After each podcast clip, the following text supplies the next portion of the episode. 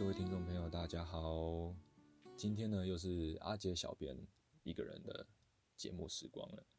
不知道大家是比较喜欢我跟凯莉两个人的谈话的那种感觉，还是比较喜欢阿杰小编一个人自己碎碎念？但是不管怎样，今天呢，要做一个比较大的主题，也是大家敲碗很久的，就是正念跟冥想之间的关系，还有 mindfulness 跟 meditation 这两个中英文翻译上面的一些争议问题。先说今天的节目呢，不是直接从我们的官方 YouTube 频道上面搬运过来的，而是阿杰小朋友做了一次统整，包含我们的 YouTube 第一集、第二集的正念不是冥想系列，还有一些额外的资料。好的，那我们就来看看喽。是这样子的，本中心的胡君梅创办人呢，他曾经做了一个小小的统计。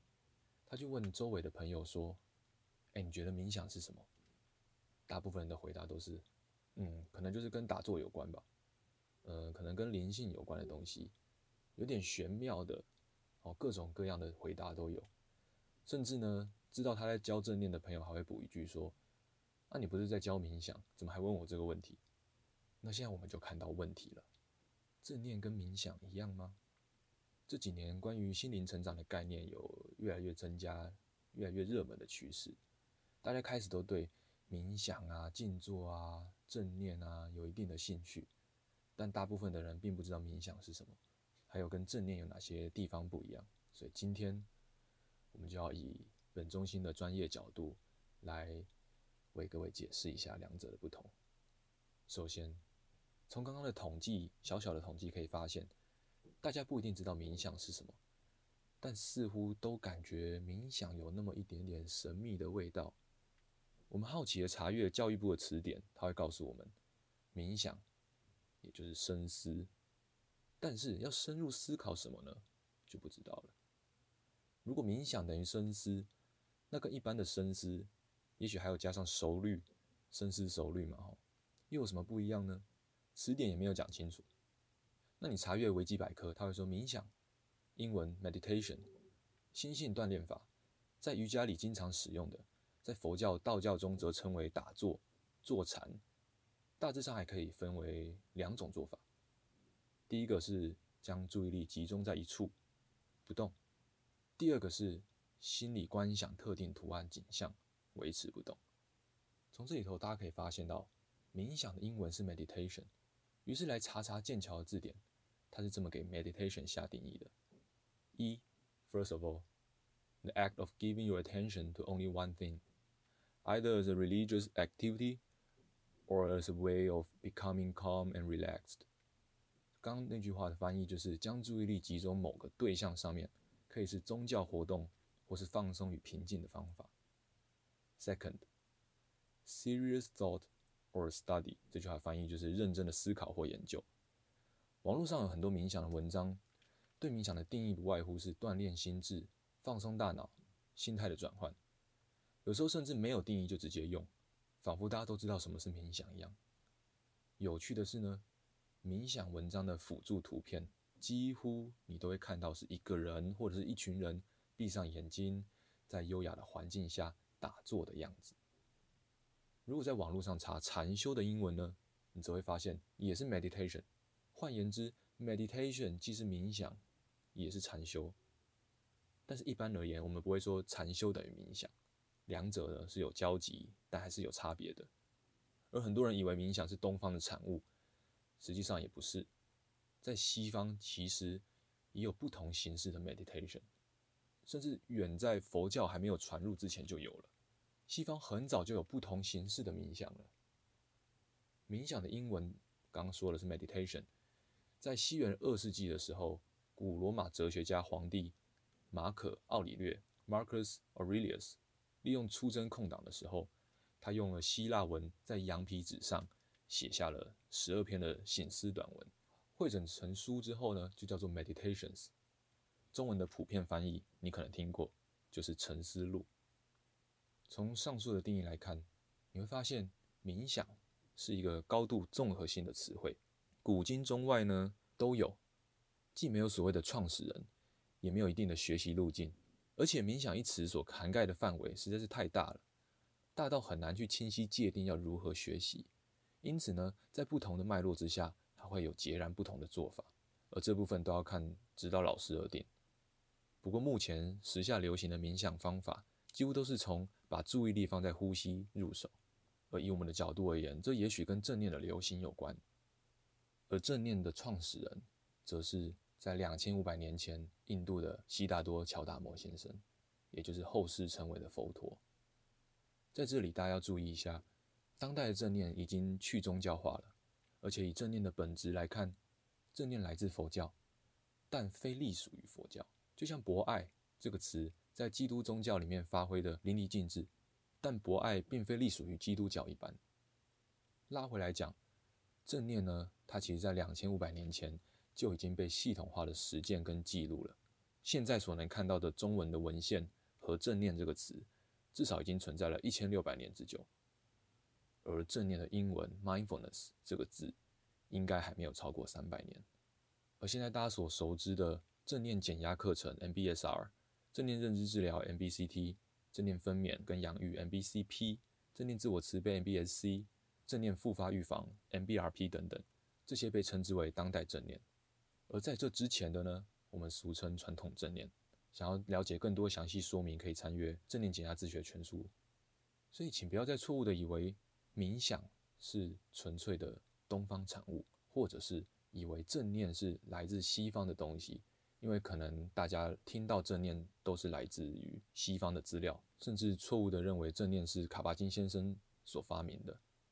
可是其实正念可是经历了超级的时空大旅行，从东方到西方，再从西方回到东方。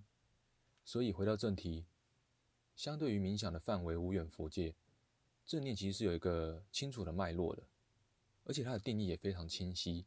如果大家想知道正念的原创者两千五百年前的悉达多先生对正念的定义，你一样可以参阅《正念减压自学全书》。那我们来聊一聊的是比较容易理解的，对当代的影响很深的正念减压训练课程创始人乔卡巴金先生 （John Kabat-Zinn） 对正念的定义是什么？他说，就是时时刻刻非评价的觉察，需要刻意练习。英文则是 moment to moment。Non-judging awareness, practice on purpose。而在正念的实务教学上呢，我们习惯给正念很简单的操作型定义，就是人在心在。除此之外，我们还会训练对自己友善，能经常性的做出明智的选择。而借由这样照顾好自己，也比较容易关照到我们周围的人事物。所以正念的底蕴是智慧和慈爱。那各位听众朋友听到这里，会不会不禁的想象一下，相对来讲，冥想呢？冥想的定义呢？冥想如何操作呢？冥想的目的、冥想的练习方法，它重视的是什么呢？接下来我们就来仔细的比较一下正念跟冥想两者的差别。刚刚提到了冥想很不容易定义，它最常见的定义呢，其实通常就是让脑袋能够放空，借由脑袋放空。然后让我们能够放松，达到一种宁静、快乐、安详的感觉。而至于会不会真的有达到这样子的一个状态呢？那就因人而异，每个人都不一样。所以呢，其实以我们的角度来看，冥想就是所有人类的修行的总称，而且比较是一个静态休息的总称。我们都会把它归类在冥想这个区块里面。那正念的训练呢，它当然也是一种修行、修炼嘛，练习嘛。那它里头则是有静态也有动态，所以正念你可以这么说，它其实是在冥想训练里头的一部分。可是差别就在于说，它的定义非常的非常的清楚，而冥想的范围就好大好大好大，你甚至大到有一点看不到边界。而至于一开头提到的神秘的氛围感，在这里就可以做一个明确的分辨哦，在正念这个领域，几乎没有神秘的氛围哦。我们其实就是花了很大的努力，再去去除掉神秘的氛围，去除掉神秘的色彩。因为尤其是当代正念，当它跟科学结合了之后，当时由卡巴金先生创立了正念减压课程之后，他的一切都变得明确的、可被感知的了。就是这样的可被感知，不是只有我感觉得到，我身为带领者、身为老师感觉得到，而是你来练习，你身为学员，你也能够感觉得到。另外一个人来练习，他也能够感觉得到，所以是可感知、明确、可操作，甚至可重复，就是所谓的实验精神。而这是当代正念很重要的一个根基。而至于冥想，则因人而异，真的因为范围太大了，然后每个训练老师都有不同的体系、不同的脉络，我们这里也不好再做更详细的区分。我这边要特别再次强调就是，如果你发现你学的正念，带有神秘的氛围、神秘的色彩，那以我们的角度来说，很可能你走错地方喽。那至于为什么呢？为什么有这么明确的分别呢？大家继续听下去就会明白。在我们做了更多的比较之后，你就会明白为什么正念的练习是纯粹的，是可被验证的。因为在正念的练习里头啊，我们会从身体入手。正念体的自我觉察其实是非常大量的从身体的感官。身体的感受上切入的，身体的觉察稳定了之后呢，才会再下到想法的觉察、情绪的觉察，而这些都稳定了之后，行为的觉察会更加显著。接下来环境的觉察也会更容易，所以它是有步骤的，一步一步慢慢的进行，慢慢开展的。而冥想的练习呢，就真的要看冥想，就像我们刚刚讲的，要看这个老师是怎么用的。但是一般来讲，真的会比较偏向于是静态的，尤其是偏向于一个。打坐的一个姿态。那刚刚不是提到说，主要目的是让脑袋放空，进而达到一种放松吗？甚至会达到一种可能各种各式各样的别的目的，呃，带有一些神秘色彩的目的。但普遍来讲呢，都会有一种假设，就是我们之所以会很累，就是因为我们的脑袋一直在想，一直在思考，一直在深思熟虑。所以，我们如果让脑袋放空，就会达到放松的目的。然后呢，也会达到一种平静的目的，所以这是一个冥想的脉络。但在这里，正念跟它最大的一个区别，我们刚刚提到，你如果走对路的话，正念完全不强调放空，正念强调的其实是很清楚的觉察每一个当下。所以，既然是当下，大家觉得会不会有想象的元素在里面呢？在冥想的脉络里面，非常经常使用想象的元素，观想，最常听到的就是。闭上眼睛之后，然后开始想象，想象光给我们带来照耀全身的感觉。想象你在一个充满芬多精的森林里面，想象你在海里面的那种辽阔、宁静、深不可测，甚至可能想象你是太阳，你是在宇宙的某一个角落，跟光有关，跟一些灵体、跟各种能量有关系。各式各样的想象，你可能都听过。但是呢，但是正念强调的当下就是 here and now，所以几乎不太会用到观想。而所谓的观想，就是想象那些不存在的事物，比较是 there and then，彼时彼刻的东西，或者是在我的脑袋里面创造出来的，或者是我们科学上检测不出来的。但是我们的脑袋里面其实很少能够停留在此时此刻，哎，大家有发现吗？很容易就会跑到其他的时间去了。比如说跑到过去，上个礼拜发生的事情，昨天发生的事情，或是到未来，明天要做的事情，还有很多是想象，就是刚刚提到的观想的部分。所以其实正念的训练啊，是很不容易的，让我们能够从这个很发散的一个状态，很不专注的一个状态，慢慢的把它捞回来，捞回来，拉回来，拉到哪里？回到此时此刻。我们能够承接每一个当下，而那个当下，那个当下，每一个当下，我们养成这样的习惯之后，我们就比较不会有那种那么发散的，或者是很容易东想西想的一个状态。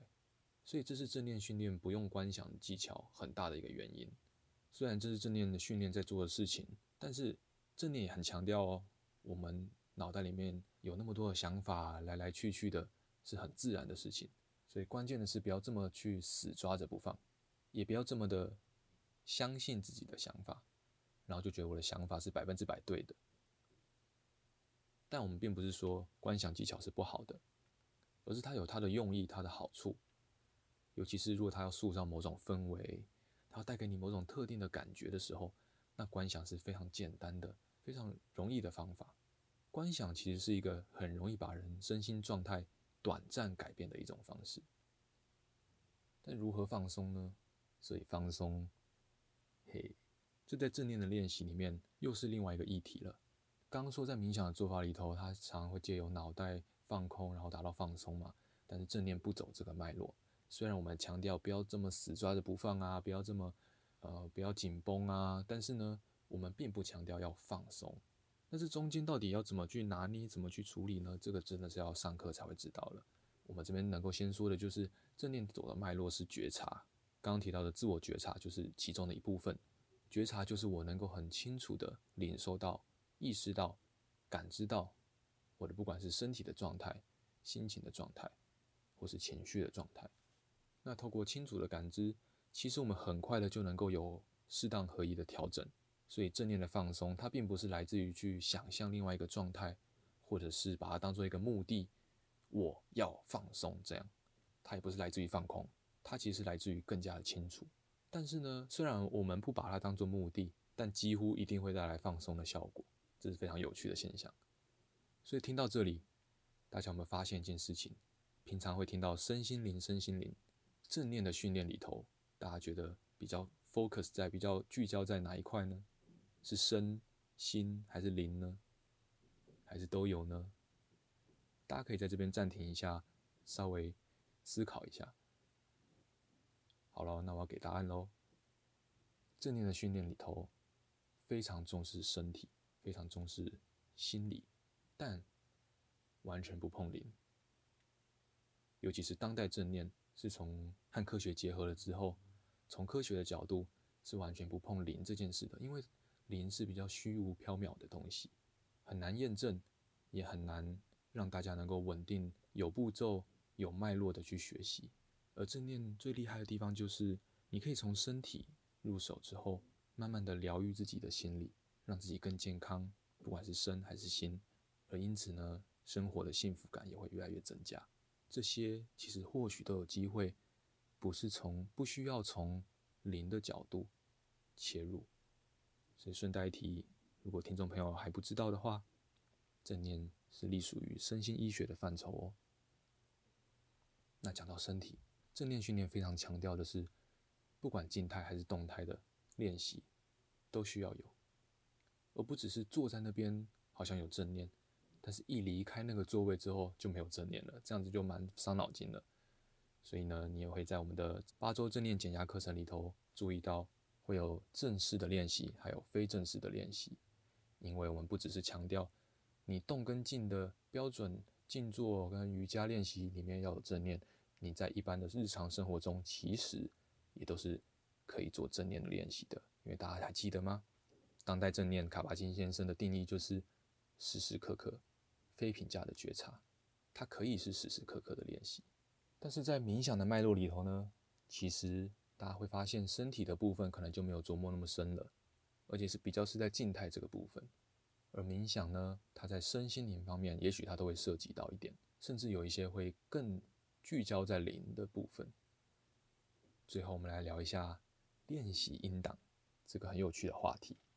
大家所常听到的，不管是冥想或正念的练习音档，或者是引导啊，如果是冥想的话，你会听到冥想引导，或者是 guided meditation。如果是英文的话，那其实这两个风格就差异很大。尤其是在当代正念的练习里面，非常强调一件事情哦，一样，如果是走对路的话。这在国际标准的师资培训里头就有特别强调，不要用不同的声音语调来带正念。所以你尤其是在我们华人正念检查中心，你听不到这样的引导词，就是像这样。现在我们来做呼吸觉察，吸气，吐气，吸气，吐气。你听不到这样的引导词，你比较会听到的就是自然的声音。现在我们来做呼吸觉察，它跟带领者本来的声音是比较一致的。为什么呢？因为我们没有去创造任何特殊的氛围，更没有要创造一个美好的氛围给大家。正念的练习，它非常强调此时此刻啊，大家不要忘了。所以你如果听到正念的引导语是那种很奇妙的、很刻意的温柔、刻意的放慢。那可能怎么说呢？也许是训练的问题。而另外一点呢，就是在引导语的音档上面，我们也不会附加特别的配乐，因为要让练习这件事情非常非常的单纯，非常纯粹。而冥想的做法就真的完全不一样，因为冥想的做法，它会比较希望带来某种特殊的氛围，所以你比较会听到温和的、祥和的声音之外呢，它还会再加上大自然的音乐，你可能听到虫鸣鸟叫、森林的声音，加上一些那种听起来让人非常放松的配乐，希望能够带来一种空灵的感受。那如果是在正念的训练里头，我们不这么做的原因，就是在练习的过程当中，其实是希望。觉察内在，觉察自己发生了什么事情，在真实的语境、真实的状态之下，而不需要依赖舒服的外在条件。所谓的让人听了很疗愈的声音、很疗愈的配乐，而是用真实的承接每一个当下去达到疗愈。所以在正念的学习上，还有练习里面，所有的所有的选择、所有的用词，其实背后都是有意义的。它都是有相当的理论基础在支持的。而如果你想要更了解这些意义到底在哪里呢？你可以来选择上本中心的正念减压进阶课程。而如果你想实际的体验到正念的训练、正念的练习能够为自己带来什么样生命的转变的话，很欢迎来参加国际标准、很经典的八周正念减压课程。刚刚在节目里面所提到的正念和冥想的详细比较呢，我们也有做了一个比较表格，你可以在下方的节目说明里面看得到。那接下来我们就要再进一步的聊一聊更有趣的。那为什么很多人会以为正念是冥想呢？而为什么我们不要用冥想这个词呢？为什么你会在很多 YouTube 频道上面看到很多人在说正念冥想、正念冥想，但我们非常的避免不要用正念冥想这个词。我们不想要让正念和冥想混为一谈。为什么呢？这个其实来源要拉回到当年“正念”这个词传入华人世界的时候，从东方印度到了西方，绕了一圈再回来华人世界的时候，发生了什么样的事情？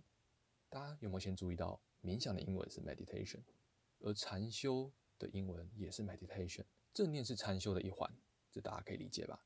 从传统的角度而言，所以如果你是在佛教的脉络下讲正念禅修是对的。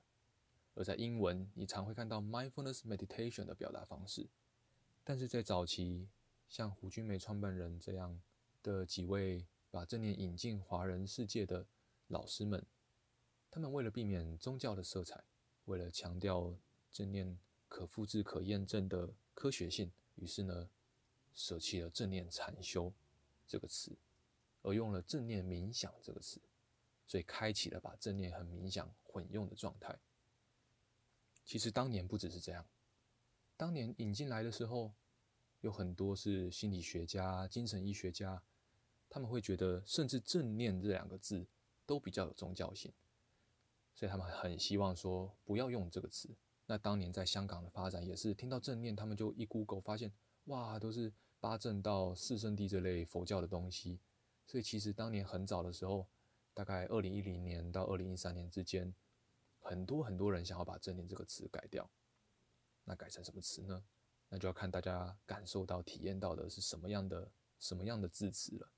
所以有人就想改成静坐，有人想改成静心、觉照，总之大家都想改成自己自己的范畴里头会想要改的东西，想要把这个字改掉。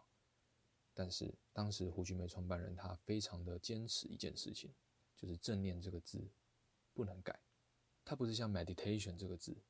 因为 meditation 这个字，在原原本的佛教经典里面其实是没有的，但是正念这个中文字是有的，而它对于一些人要追本溯源非常的重要。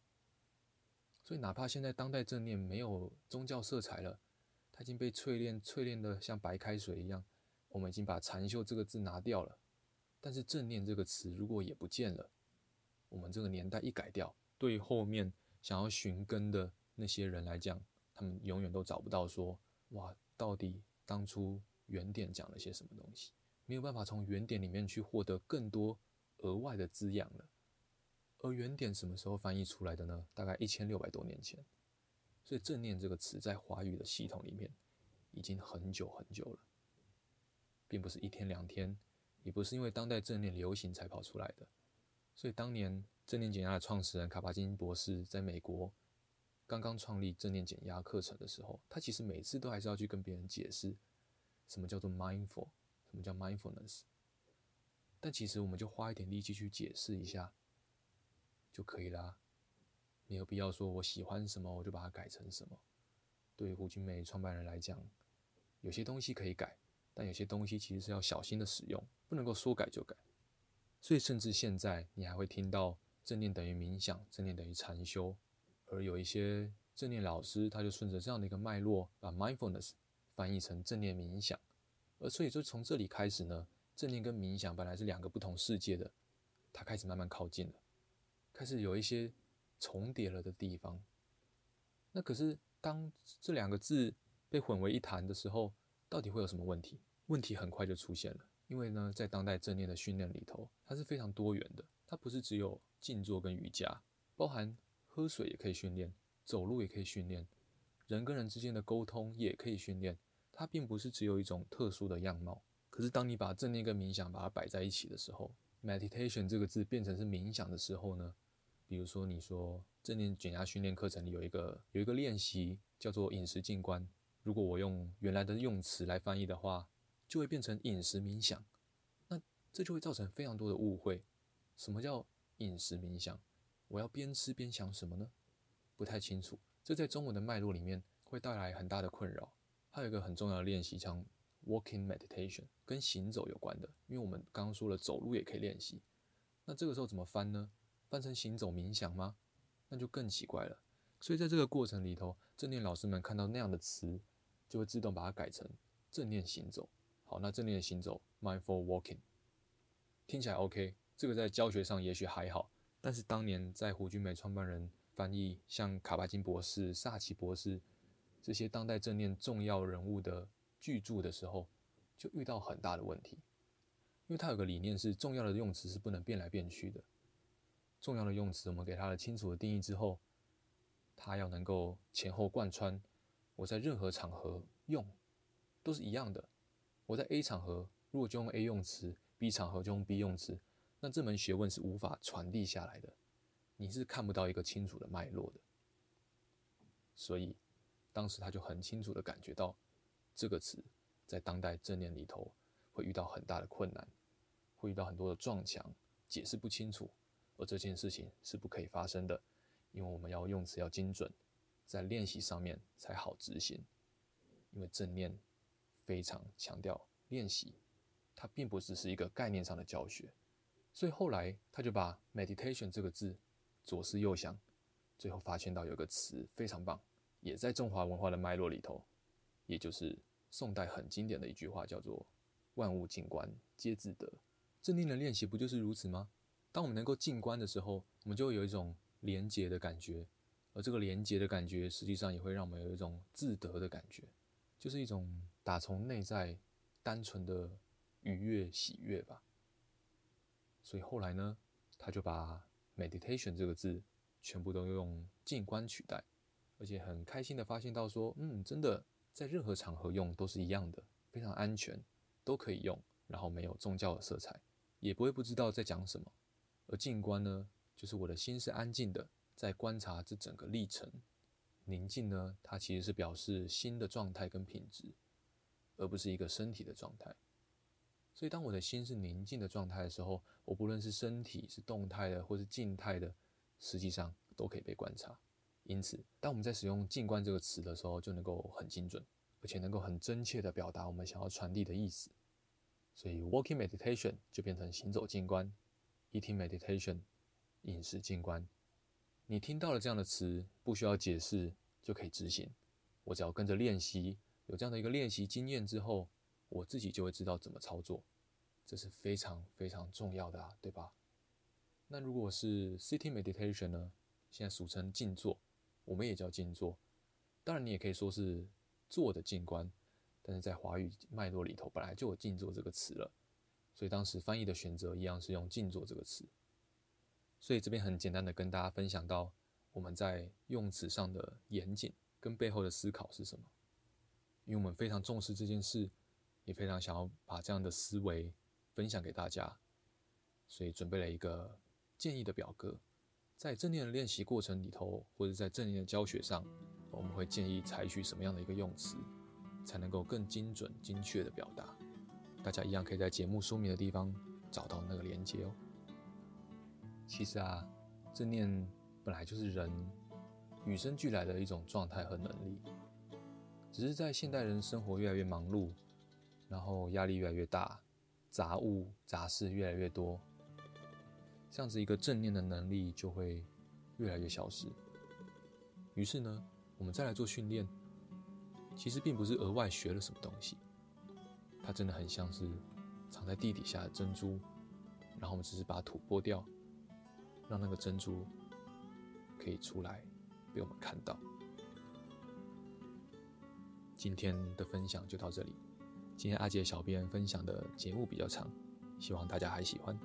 我们很想知道，大家比较喜欢阿杰一个人做的节目，还是阿杰跟凯莉两个人的谈话性节目呢？可以的话，帮我们留言一下好吗？